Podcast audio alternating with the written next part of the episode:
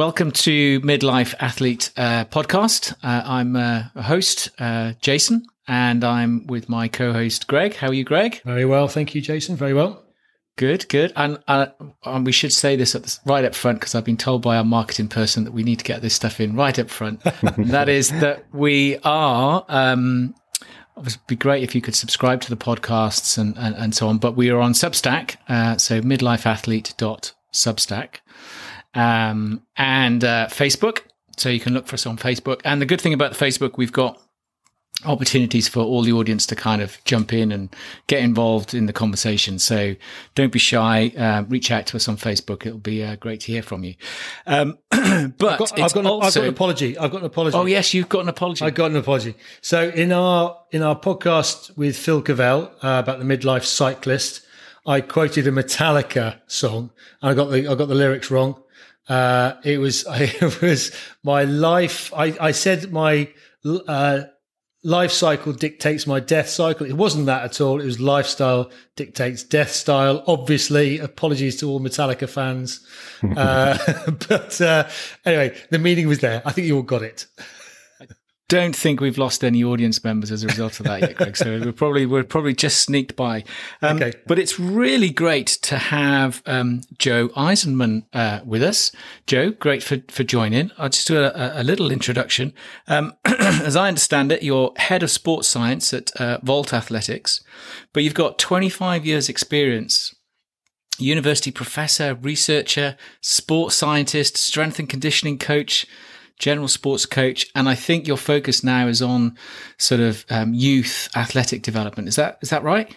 Yeah, that's correct. Actually, my entire career has really been devoted to youth athletic development or youth fitness and physical activity. But some of us don't grow up, so I guess that's why I'm on this podcast, right? Yeah, yeah. well, exactly. So we the, the reason that we sort of hooked up and got in touch and, and, and you kindly agreed to come on was as was as a result of a a blog that you wrote um, either on or around about your 50th. And uh, when Greg and I read it, there were a few things that jumped jumped out of that blog. So um, yeah, I think the fact that you were alluding to the fact that yeah, you like you, you like to do things even though you're 50 was a was a big big pull and attraction to get you on the podcast.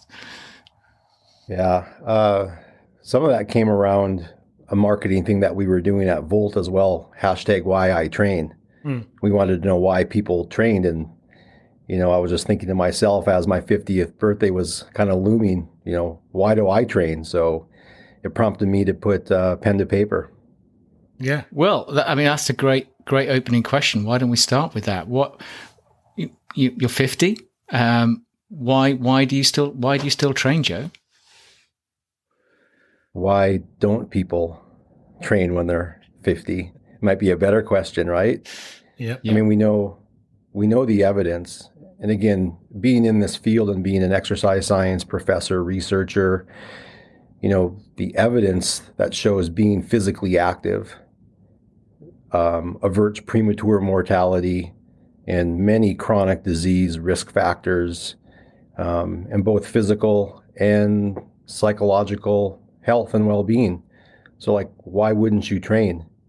And one thing is, I love that this podcast call, is called the Midlife Athlete because the other thing, and especially with the work I do now in youth athletic development, or what we also call long term athletic development, is we believe everybody's an athlete. Yeah. Because if you look at the definition, you know, in Merriam Webster, whatever dictionary you pull up, Google, whatever it is, athlete is anybody who moves with proficiency and don't we all want to move with proficiency? And then we start looking at fitness traits like strength and power and um, aerobic fitness or stamina. Like, don't we all want to be physically fit throughout our lifespan because we know the benefits that it has?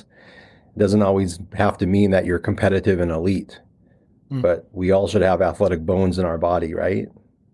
I completely agree. I was we, uh, Greg and I met up on, on the weekend, and Greg's wife Claire has just run run a half marathon, and, and I sort of half jokingly said, you know, we should we should get you on, and she said she said to me, I'm not I'm not an athlete, but yeah, she's well, just run a very respectable time for a for a half marathon well, and, and, was, and, is looking to do more.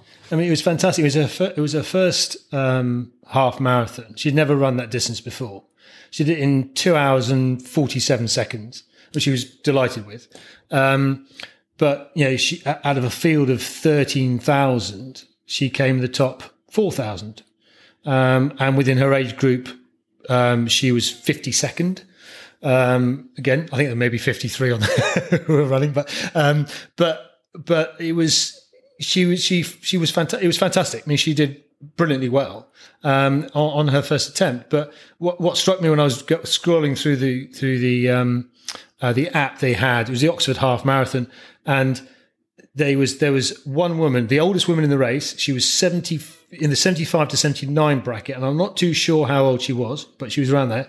She did it in 151. Like, Isn't that brilliant? That is just fantastic. That's impressive. Very impressive. Yeah, yeah. Again, uh, again, just to just to be out there and and doing that distance, yeah, and meeting physical activity guidelines is is applause because there's so many adults who do not meet physical activity recommendations. Mm. Mm. Yeah. So Joe, I'm guessing you have been a lifelong exerciser. I'm guessing that you were into sport in, in, in your younger days, in your youth, and and have carried on. Uh, but but just give us a feel for maybe you know where you started in sport and, and how that has kind of changed over over the years. Yeah, I have really fond memories of my childhood. Uh, I grew up in a small town, and like I can vividly remember my buddies coming to the house, riding their bikes to the house, their ball glove over the handlebars, and we were just looking for a ball game. And we drive around town, we'd look for a vacant field, and we would just play ball. And it didn't matter what kind of ball it was. What it, it depended on what season it was. Right in the fall, we'd play football. In the winter, we'd go tobogganing, but we'd always, I mean, we would play basketball outside. You know, mm. snowsuits on and everything, and we'd play basketball outside and then obviously in the spring and summer we'd play baseball but we were we were always playing ball and, and you know you hear these stories from old guys like me now about getting called in for dinner right by your mom like i i can remember my mom yelling out the door because actually we lived right across the street from the ball field like my house a road and then the ball field mm. and she'd hang out the door and tell me it's time to come home for dinner right and so i was I was usually the one because if I was going home for dinner, most of the other kids knew it was dinner time for them as well. And then we'd eat and then probably end up back playing ball again in, in the evening. So um, I had that experience growing up, and um, I had some good success as a young athlete. Um, played college baseball and college football, and kind of fell in love with movement, and then started studying it from a scientific perspective.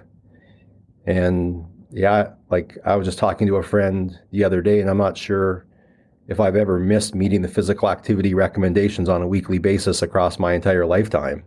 Yeah, you know, wow. I, I I always find time for it. I think that's the other important thing as well, especially when we get to adulthood, right? Like we can find a lot of excuses and we can find a lot of barriers, you know, not enough time, whatever. But if it's important enough to you and you value it enough and you value your health enough, you're going to find time for it. And I'm sure we're going to talk about some of my daily and weekly routines, but mm. part of it is me getting up from this chair in 45 minutes and just even going for a 10 minute walk. And as I work, as I work throughout the day, staring at a screen, which a lot of us do, you know, we only can have so much screen time before, you know, it it, it becomes self defeating, right? We've all we've all been in those moments where we're doing work and we're under a time crunch, but the wheels are spinning, but nothing's coming out of your fingers onto the keyboard. And sometimes you just have to walk away for 10 minutes, get some physical activity. And we know with that, in, like there's enhancements to blood flow to the brain and cognition and executive function and all those mental processes as well. So it's helpful. So if I do, if I do that, even three times a day, that's 30 minutes of moderate physical activity, right? And if I accumulate that across the week, I'm going to meet physical activity recommendations, which show I should have a reduced risk for chronic disease, morbidity, and mortality. That's a good thing. Joe, do you so think? Sorry, sorry to interrupt, but do do you think that um, with the COVID, um, uh, um, the pandemic, do you think that people are struggling with that?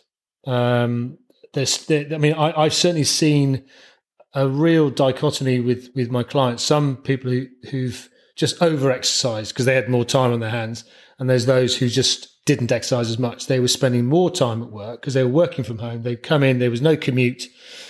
They go straight to their desk and they're working an extra two hours, two and a half hours, three hours a day, or they're sitting for longer.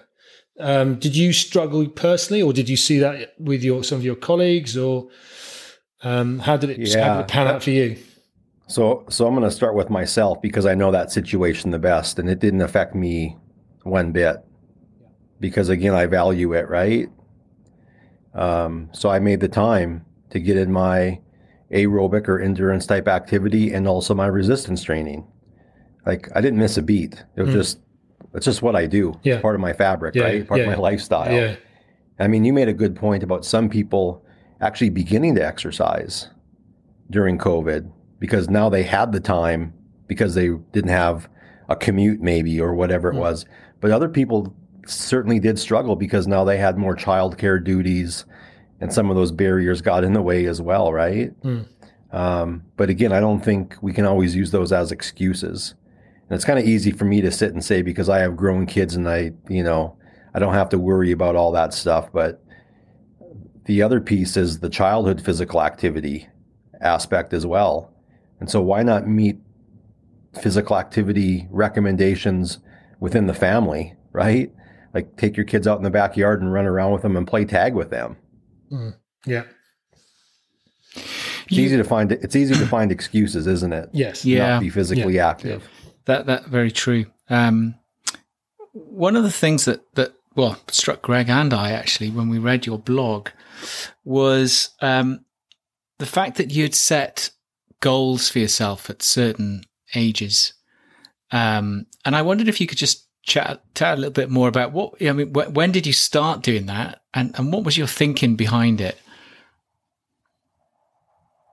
So I have the blog open right now because I had to refresh my memory a little bit, but um, the the section before that is start with the end in mind, right? Mm. And, and that's kind of I, I use that personally and professionally. So like when I work professionally and I have a project due, like I like to start with the end product and I, I like to work backwards.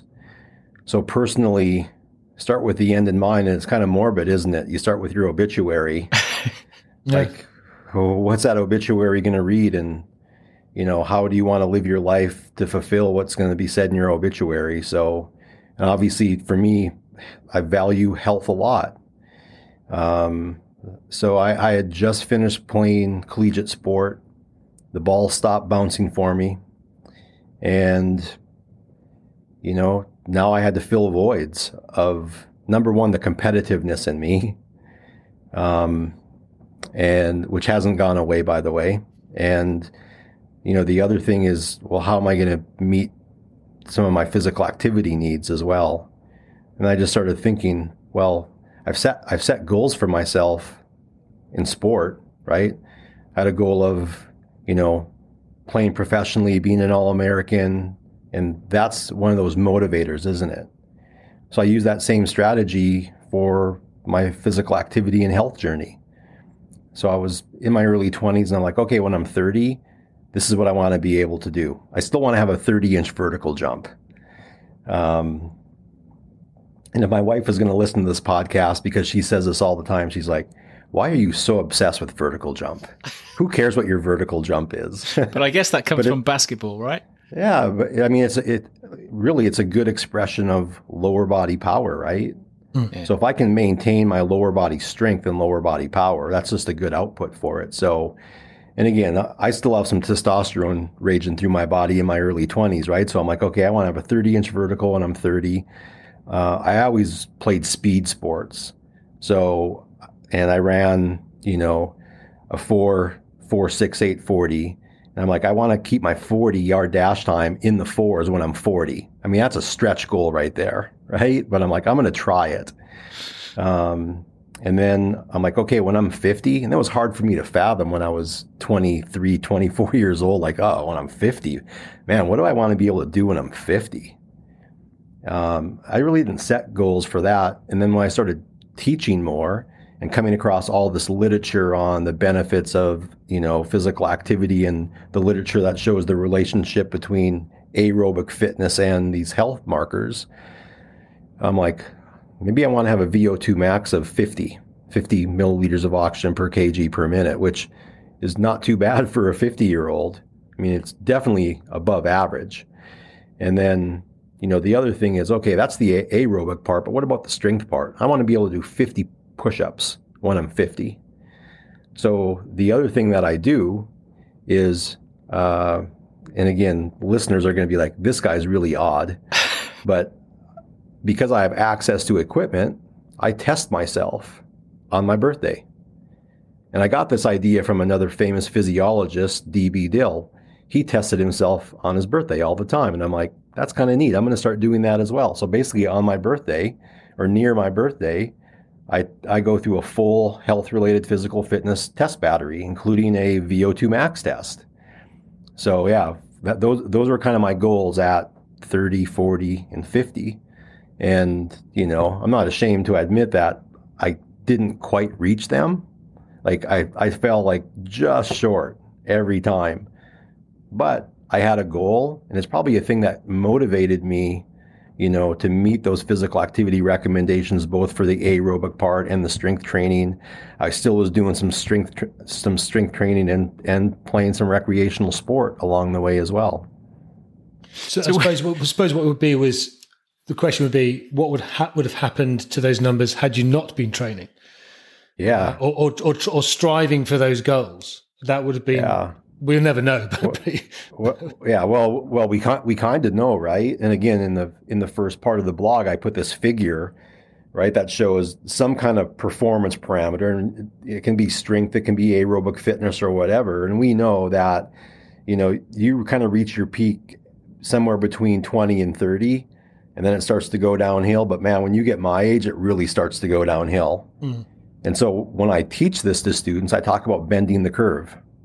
Like we know that we we know that's going to happen, right? There aren't too many superhumans that can just not have that curve decline. It's just part of natural aging, biologically and physiologically. But can we bend the curve? Right? Can we bend it up a little bit so that decline isn't that sharp?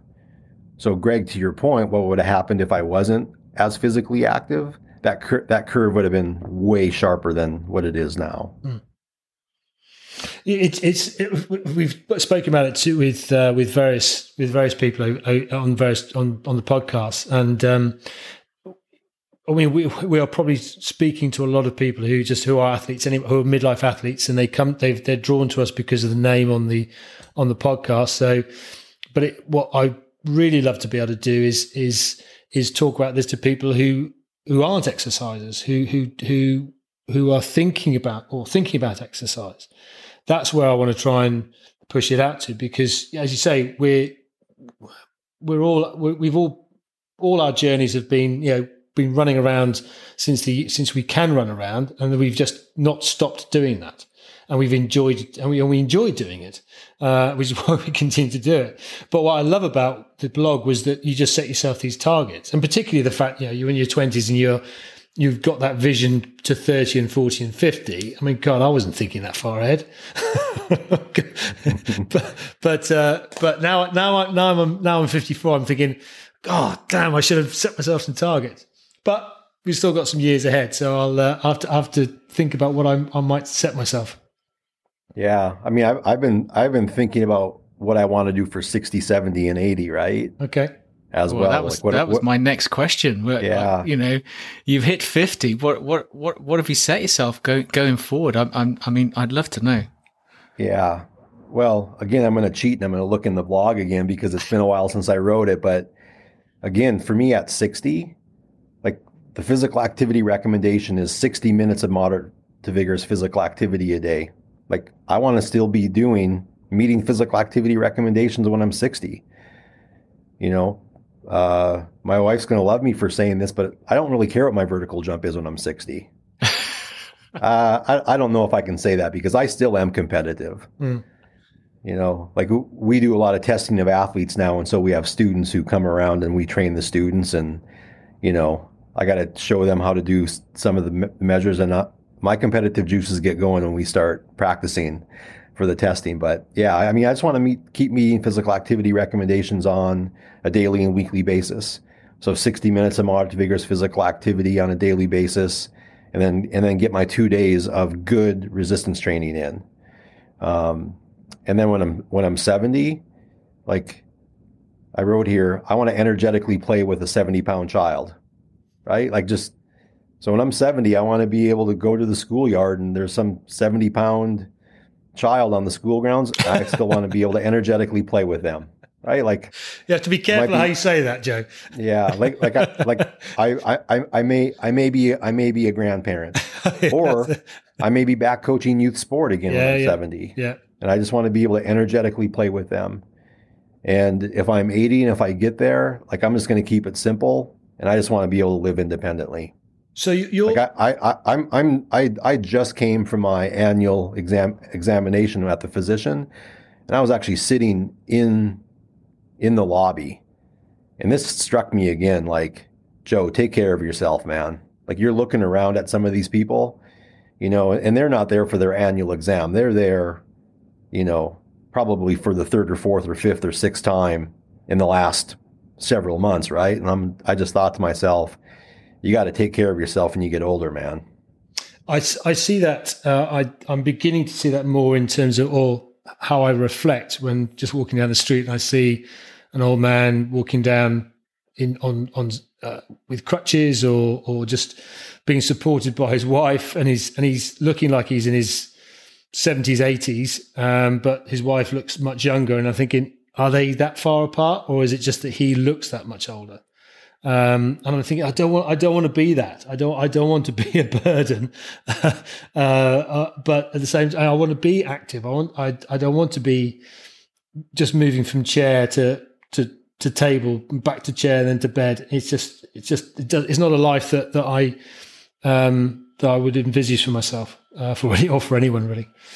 Um, yeah, uh, there was a, a fantastic quote. Um, uh, it was from uh, a friend of mine WhatsApped me the other day, and uh, if you bear with me, it was uh, from a the who was he? He was the prime minister in the 19th century, the Earl of Derby, um, those who do not find time for exercise will have to find time for illness.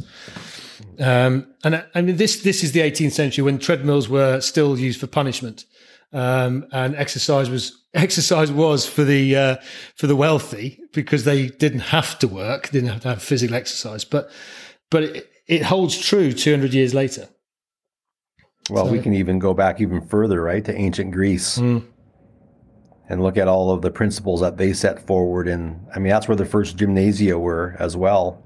Hmm. And, you know, Hippocrates and some of, in Galen and some of those first physicians, they, they knew the benefits of movement, right? Moving, moving the body.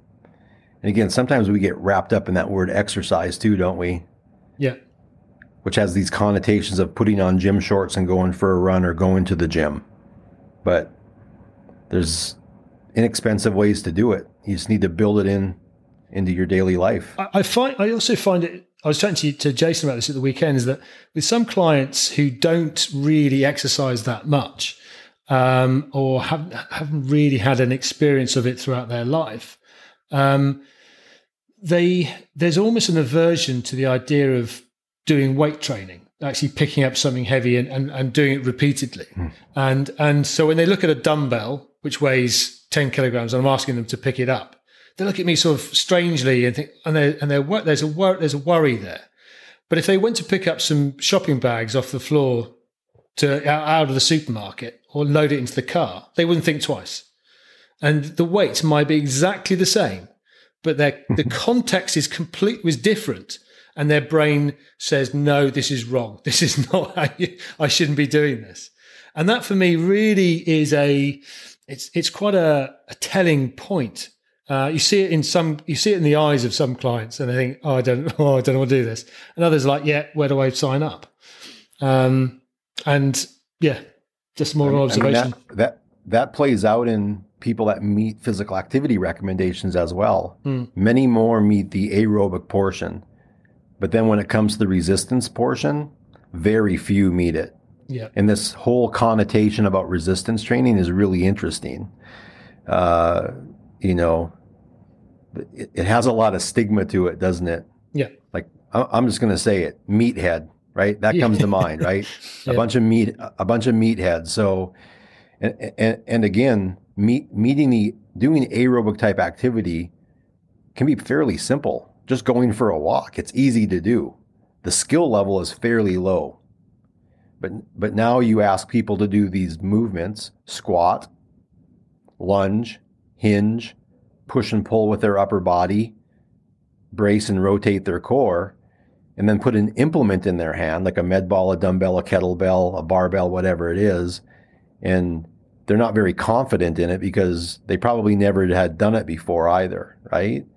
So, I mean, we deal with this with young athletes as well. The first thing that we do is we teach technique, and I, and I, and and those techniques I was talking to you about, those are all fundamental movements. Yes, like all like all human beings should be able to squat, lunge, hinge, push, pull, brace, and rotate. Like period. But now if we now if we add resistance, and your point, Greg, is so interesting, right? Like context. Well, if they don't bat an eye at lifting groceries, then why not just put groceries in your gym, right? Put a bag of groceries in your gym and modify the load in that grocery bag and say, okay, bend down, right? And pick it up. Well, now they're doing a deadlift, right? They're hmm. squatting. Mm. They're doing the squatting pattern and we're loading it. And, and, and it's, and then as they gain confidence in it, in that movement and they become proficient in that movement, now we can say, hey, how about if we use a kettlebell instead? Now they might have the confidence to be like, hey, and they're seeing gains as well. Yeah. They're seeing the benefits of it. Oh, yeah, maybe I do want to use a kettlebell. So, yeah, but but but the whole stigma around resistance training, I think, is something that really keeps people away from from doing it. That the stigma, and then I think also that proficiency barrier yeah. as well. Yeah. Joe, so um, moving on to to your blog, when I was reading it, what I what I found um, interesting and uh, I was quite pleased about was that you described some of your workout, your weekly workouts, as relatively chaotic and yeah. and and I, I quite like that because I, I, think mine is slightly uh, I'm a, sim- a, similar vein, and is that I tend to be a bit of an exercise butterfly. I tend to find little things I quite like, and I try that for a bit, and I move on. There's there's still an under underlying sort of strength training process or aerobic process involved, uh, but I like the fact that you're you have you you th- you're a bit chaotic. Yeah. Can you expand on that, that a bit? Yeah, I mean, number number one, that's gonna that's gonna drive my strength and conditioning colleagues crazy, right? Because they don't like they don't like chaos. They like systematic. Hmm.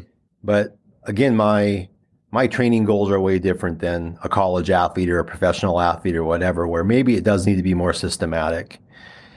Um, it's chaotic, but it's also organized. If that make, and I'm going to tell you yeah, how that, that makes sense. Okay. How it makes how it makes sense. I have a weekly checklist.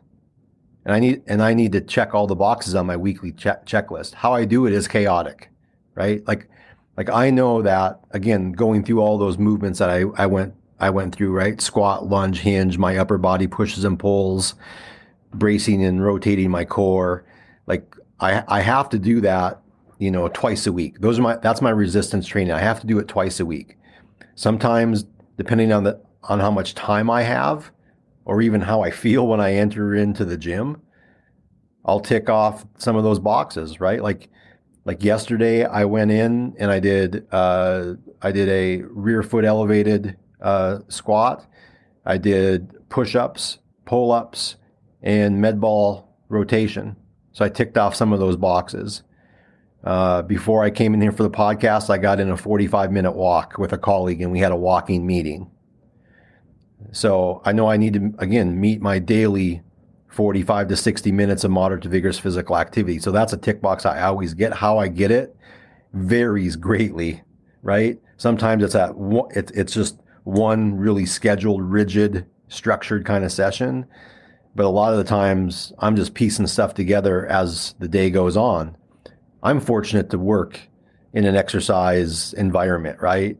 I mean, I can I can leave my office right now and walk down the hallway and pick up a medicine ball. I can get on the treadmill. I can I can lift in the in the rack. Like I can get on the cycle. I can do whatever. So, it, in some ways, it's not fair, right? Because a lot of people don't have access to the equipment that I have access to. But you know what? I take the time to do it. And even when I'm not here, I find ways to do it as well. So if I'm traveling on the road, you know, I find an open field and like I, I like to get one sprint workout in a week. Like sprinting when you're 50 that's a relative concept. But i'm i'm i'm trying to run fairly fast okay? Um, and i usually try to get in one good plyometric session in a week as well. But the one thing i'm learning is the recovery time. So having to adjust my intensity a little bit and how much time it takes for me to do another more vigorous intense kind of workout um, and then the other thing I try to do is I try to do some sport skills to, to work on my to work on my coordination as well. So that, that was and those sport and those those sport skills vary. Like I I like to play basketball. It's it's therapeutic for me. Like in the evening, I'll go and I'll shoot hoops quite a bit. But I also have a hockey stick. I have a baseball bat. I have a tennis racket. I actually carry a tennis ball in my backpack, and I just find a I just find a wall. I don't know about about you guys, but in the United States, at least when I was growing up, we played a game called wall ball, where you just threw the ball up against the wall and you try to have your partner have somebody that you're playing miss it. I was an infielder in baseball, so it was a way for me to work on ground balls, and I still do it when I'm 50. You know. So Joe, I mean, you, you, you, touched on a lot of stuff there. What, what, just, just give the audience a, a, a sort of insight into your, your typical week. Um, and, and I, I'm imagining that you don't have the your physical list and you actually tick it off, or maybe you do, but but but there's probably some principles that you're applying to your week, and it would be really good to kind of if you could share share some of those. So the checklist is in my head. Yeah, like I like I always review. Okay, have I gotten my two days of resistance training in? And again, I say I say two days, but it's two days of getting at each of those fundamental movements.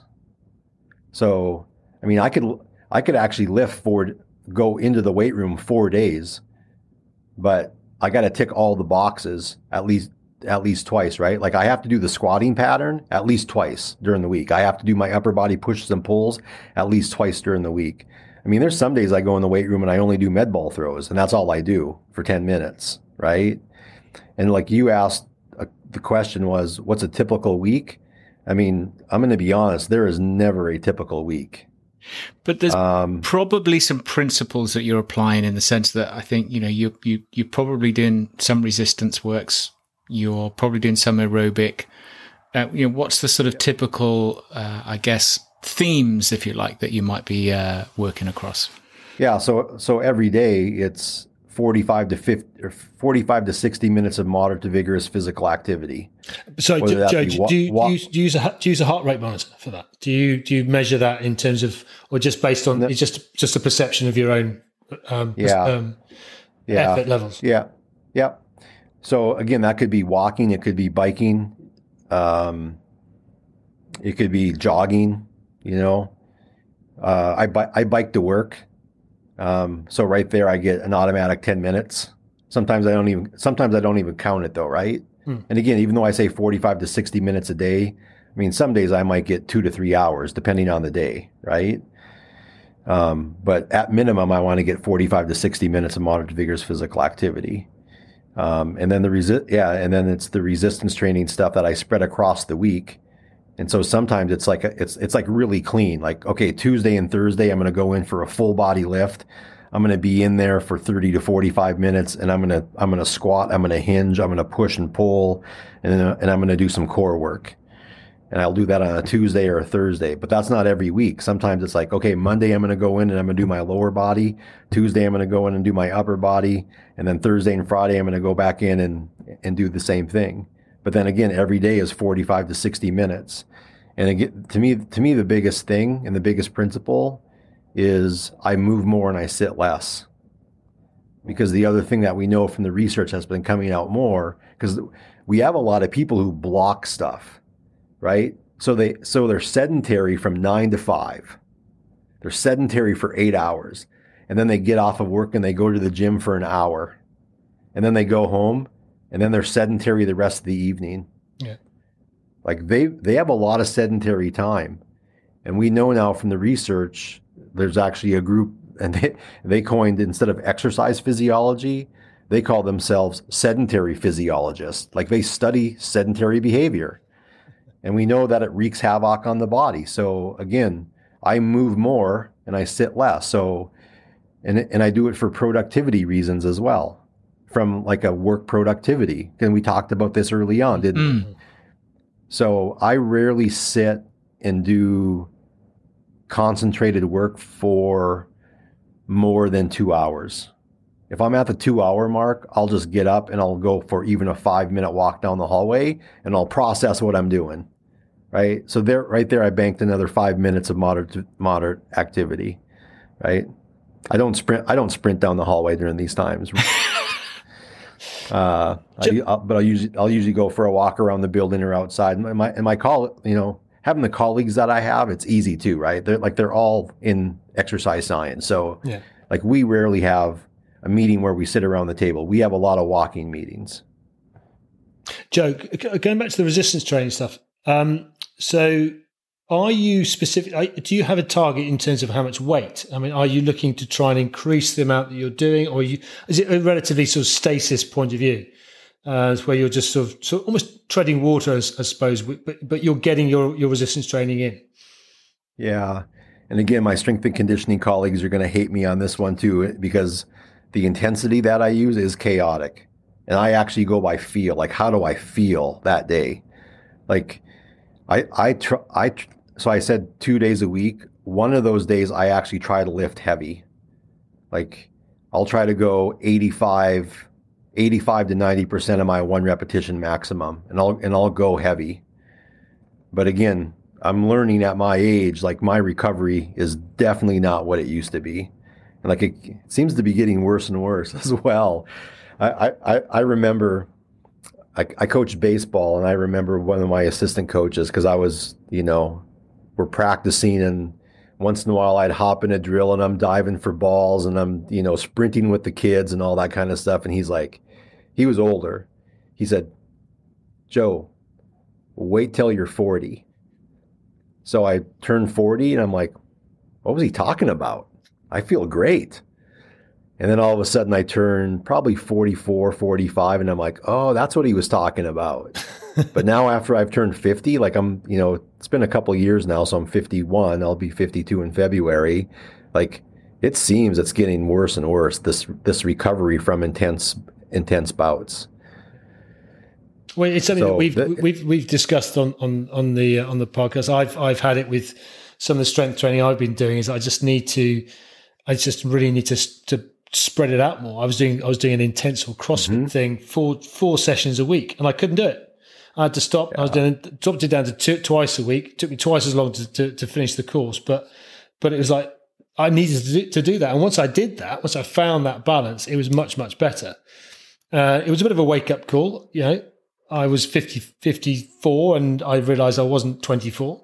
Um, finally hit me after 30 years, but I got there in the end, but it's uh, it it does it yeah. It, but I, I, still I still love doing it. I still enjoy doing it. I just that it, you you just have to be a bit more mindful. Yeah.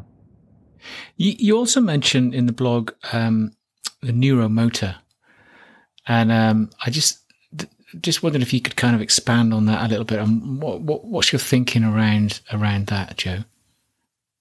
So that idea is it's the it's the nervous system and how it integrates into the muscle, and it's really about coordination and balance. So the American College of Sports Medicine, who they publish guidelines for physical activity, and then along with like in the United States, the Centers for Disease Control, but the ACSM for a long time had physical activity recommendations and early on it was largely aerobic, right? Like these are these are the guidelines and they were mainly aerobic and then you know the resistance training literature came around so they added resistance training. But the other thing we know is a lot of people have poor coordination and balance. So as we age especially if we don't have good balance or coordination it ends up in falls right and fractures.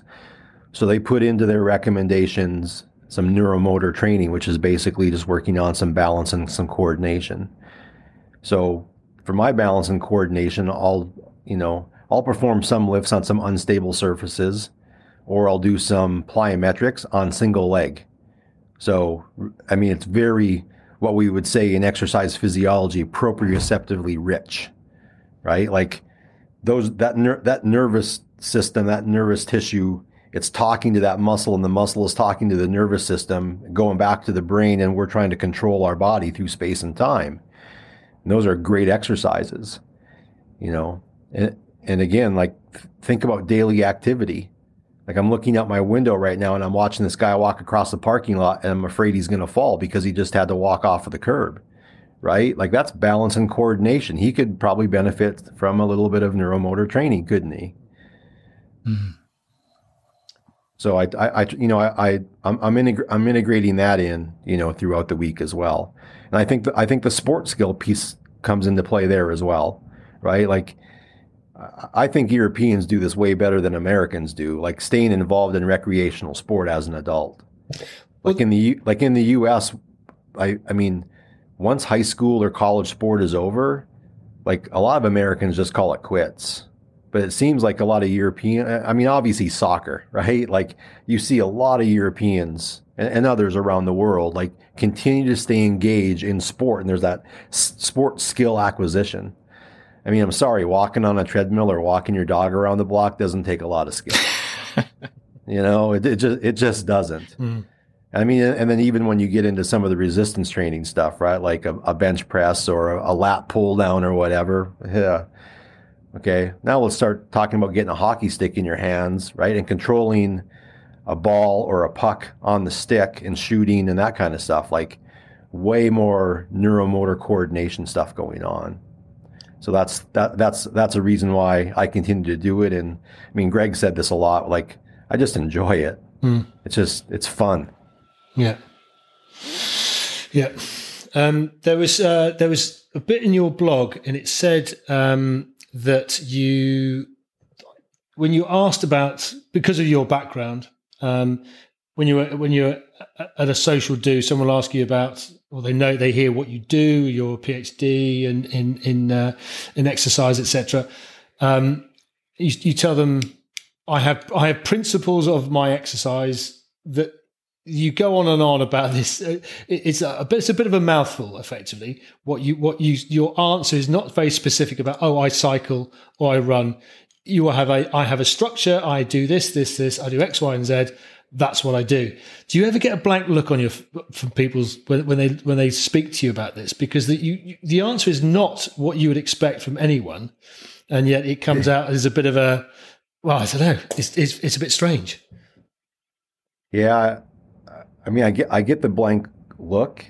I think part of it is just because we have such a sedentary culture as well. Mm. Like pe- like people are like, you're that age and you do that. yeah, like we all should we all should be doing something like this, mm. right?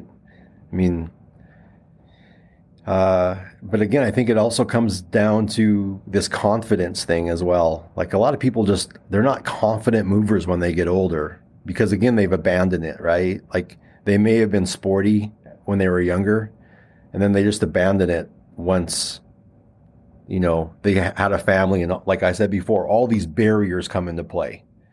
I mean, and we know from the literature with adults not participating participating in physical activity that there's multiple barriers um, you know, family responsibility, time, all that stuff come into play. But again, if you value it, you're gonna you're gonna find the time to do it.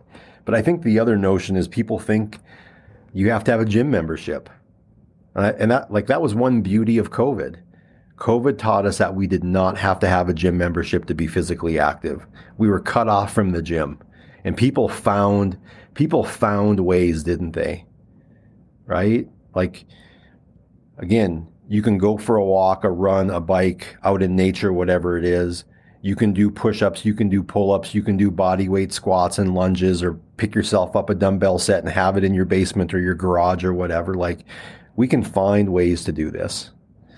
How, how much we, we, we touched on this in a previous podcast way, way, way back, and it was it was really sort of uh, wondering how much the sort of society has a, an impact on it. So our perception, you know, we've all probably heard saying, "Oh, you're, you're too old to do this.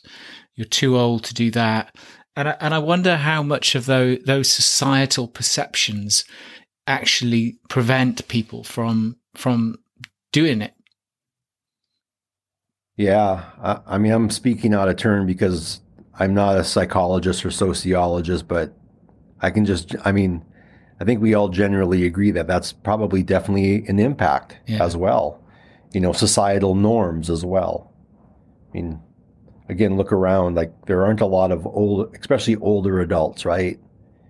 Who engage in the regular physical activity. Or sometimes you find the pockets, and that's why people do start to engage as well, because they have peers or friends who are physically active, and there might be like, oh, yeah, if Johnny can do it, I can do it as well. I mean, actually, a good example is one of my one of my colleagues. Like he's always been physically active. He's walked, he's played golf, but I got him into resistance training.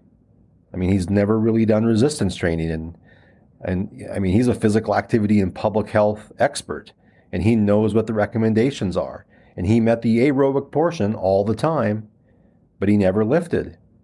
Part of the reason was he wasn't as confident in it. He didn't really know how or what to do.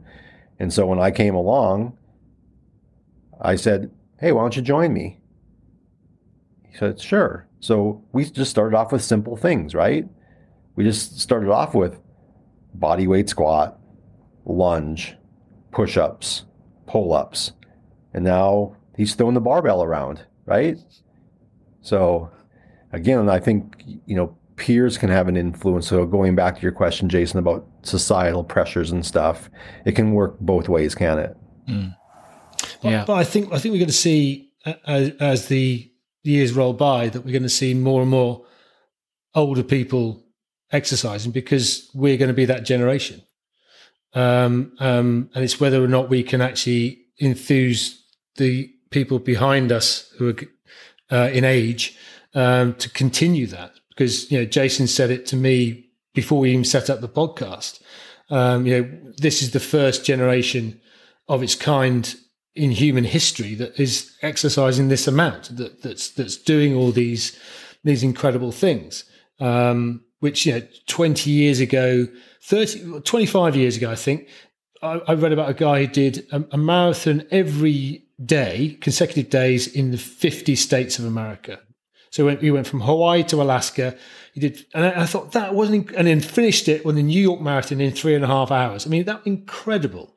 And then fast forward it, you got someone on Netflix who's doing, who did an Ironman every day in in the fifty different states, fifty consecutive Ironmen. I mean, it's like, I mean, I, the fifty marathons was was was big enough, but then you, but we are seeing this this this sort of wave of people just just pushing themselves harder and harder and showing that the body can if done correctly and relatively safely can is is actually an incredible can, uh, can adapt as we get older as well.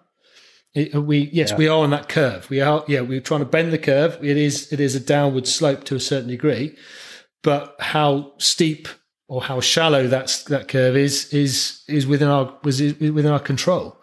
And that's something to strive for yeah, absolutely. Again, you gave the extreme examples.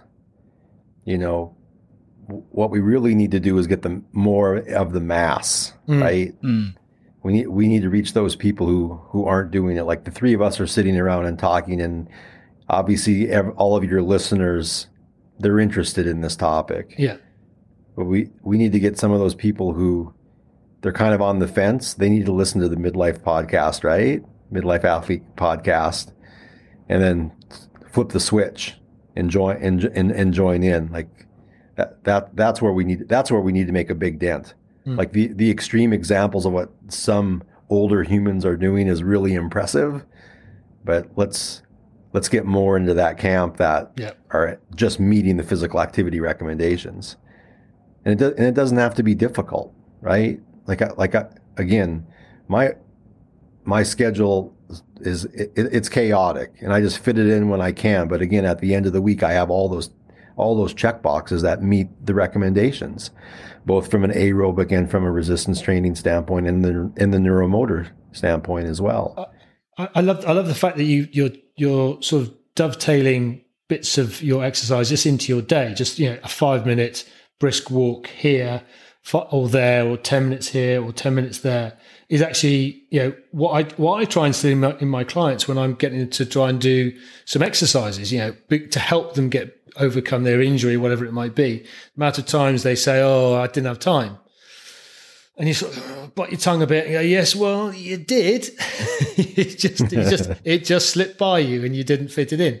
And you try then say okay let's let's do the exercises. You time them. It takes them three minutes. It's like come on you can give me three minutes.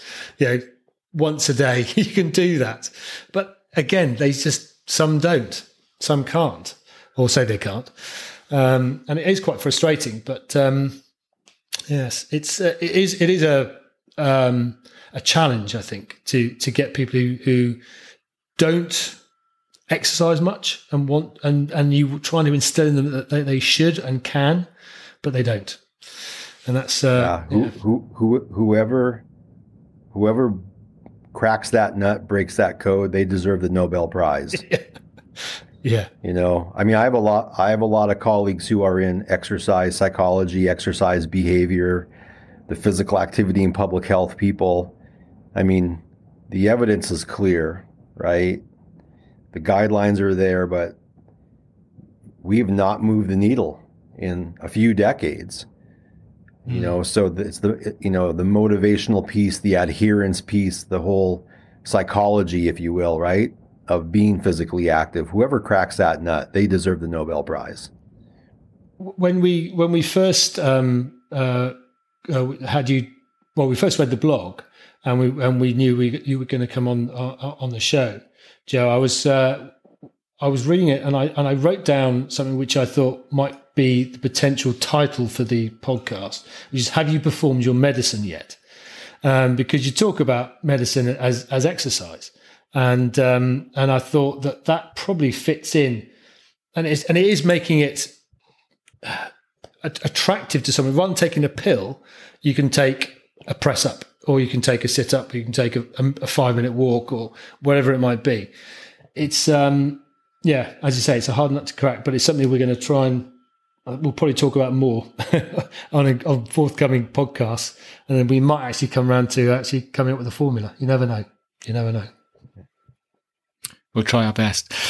Um, Joe, we ask all of our guests the same final two questions, um, and uh, and and those are first question: if you could only do for the rest of your days two sports, two forms of exercise, um, what what would they be?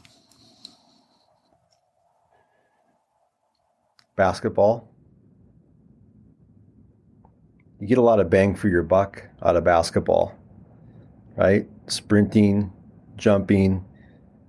It has that, you know, speed anaerobic component, but it has the aerobic component to it as well. Yeah. A lot of coordination. Basketball is going to be one. Um, and the second one is going to can it be, can I just say resistance training or can I does that have to be a specific exercise? I think you can get away with resistance training. Yeah. All right. We'll let you I'm going to say, re- and I'm going to, and I'm going to say resistance training. Yeah, for sure. Resistance training. I mean, again, more and more research is coming out, right, with the benefits of, of resistance training, and especially in the elderly, hmm. yeah. right? Osteoporosis, loss of muscle mass. Like I gotta, we gotta preserve that muscle mass. Like that's that's our engine, right? That's our engine. We have to preserve that. So yeah, yeah. I'll play basketball and and lift, and those are the two things I'll do. okay. And this is a sort of Groundhog Day one. If there was there a, a moment where you've been uh, exercising, and it could be anything, could be on the basketball court, could have been when you were a kid, could have been yesterday, um, and you've just sort of had that moment where you're like, oh, if I could just relive that moment over and over and over again, it'd be brilliant. What tell us tell us what that moment was.